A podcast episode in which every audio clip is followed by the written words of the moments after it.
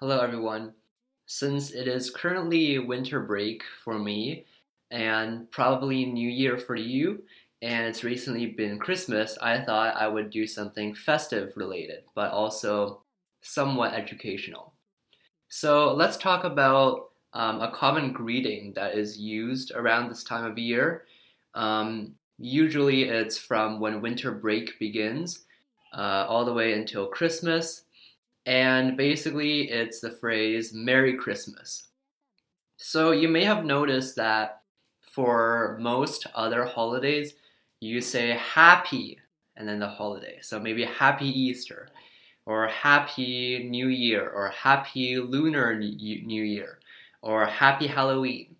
But um, for Christmas, it seems like you never really hear happy Christmas, at least in Canada or in the USA uh, you usually hear Merry Christmas. And likewise, for Merry, you rarely ever hear people say like Merry Halloween or Merry Easter, because that, that just sounds weird, at least like for me in Canada. Um, and I did a little research online on why this was. Um, throughout my life, uh, I've just sort of like taken this for granted. Like I just sort of accepted, okay, you're supposed to say Merry Christmas, and for happy, or and for all the other holidays, you're supposed to say happy. Um, but I've never really questioned why. And I did a little research, and apparently, um, the British tend to prefer uh, saying Happy Christmas. And the main dis- difference between happy and merry is that merry is more like rowdy. It's more, it suggests like I don't know, people drinking wine or like celebrating chaotically together, like a, in a festive mood, basically. And so, to those that maybe want to refer to Christmas with more formality and respect, maybe they would say happy.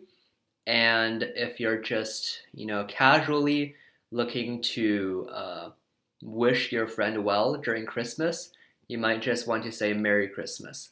But in the end, it's not a big difference. Um, I use Merry Christmas just because more people around me use Merry Christmas, and just saying Happy Christmas just sounds kind of weird. Um, so, it, it, in my opinion, it just comes down to which one you prefer because it's really not a huge difference. So, whether you say Merry or Happy is up to you, but the more common term is just Merry. Now, the reason that people use Merry for Christmas is apparently because there has been a lot of historical usage of the word Merry associated with Christmas. So maybe in in books or in literature or in other media, uh, people have referred to Christmas with the word Merry. And at this point in mainstream culture and uh, in the world in general, uh, the word Merry has become very associated with Christmas. And so it just suggests like a festive mood. Um, so at this point, when people say, you know, Christmas and Merry, they just sort of go together. Merry Christmas. So, anyways, um, that's all I want to say on this.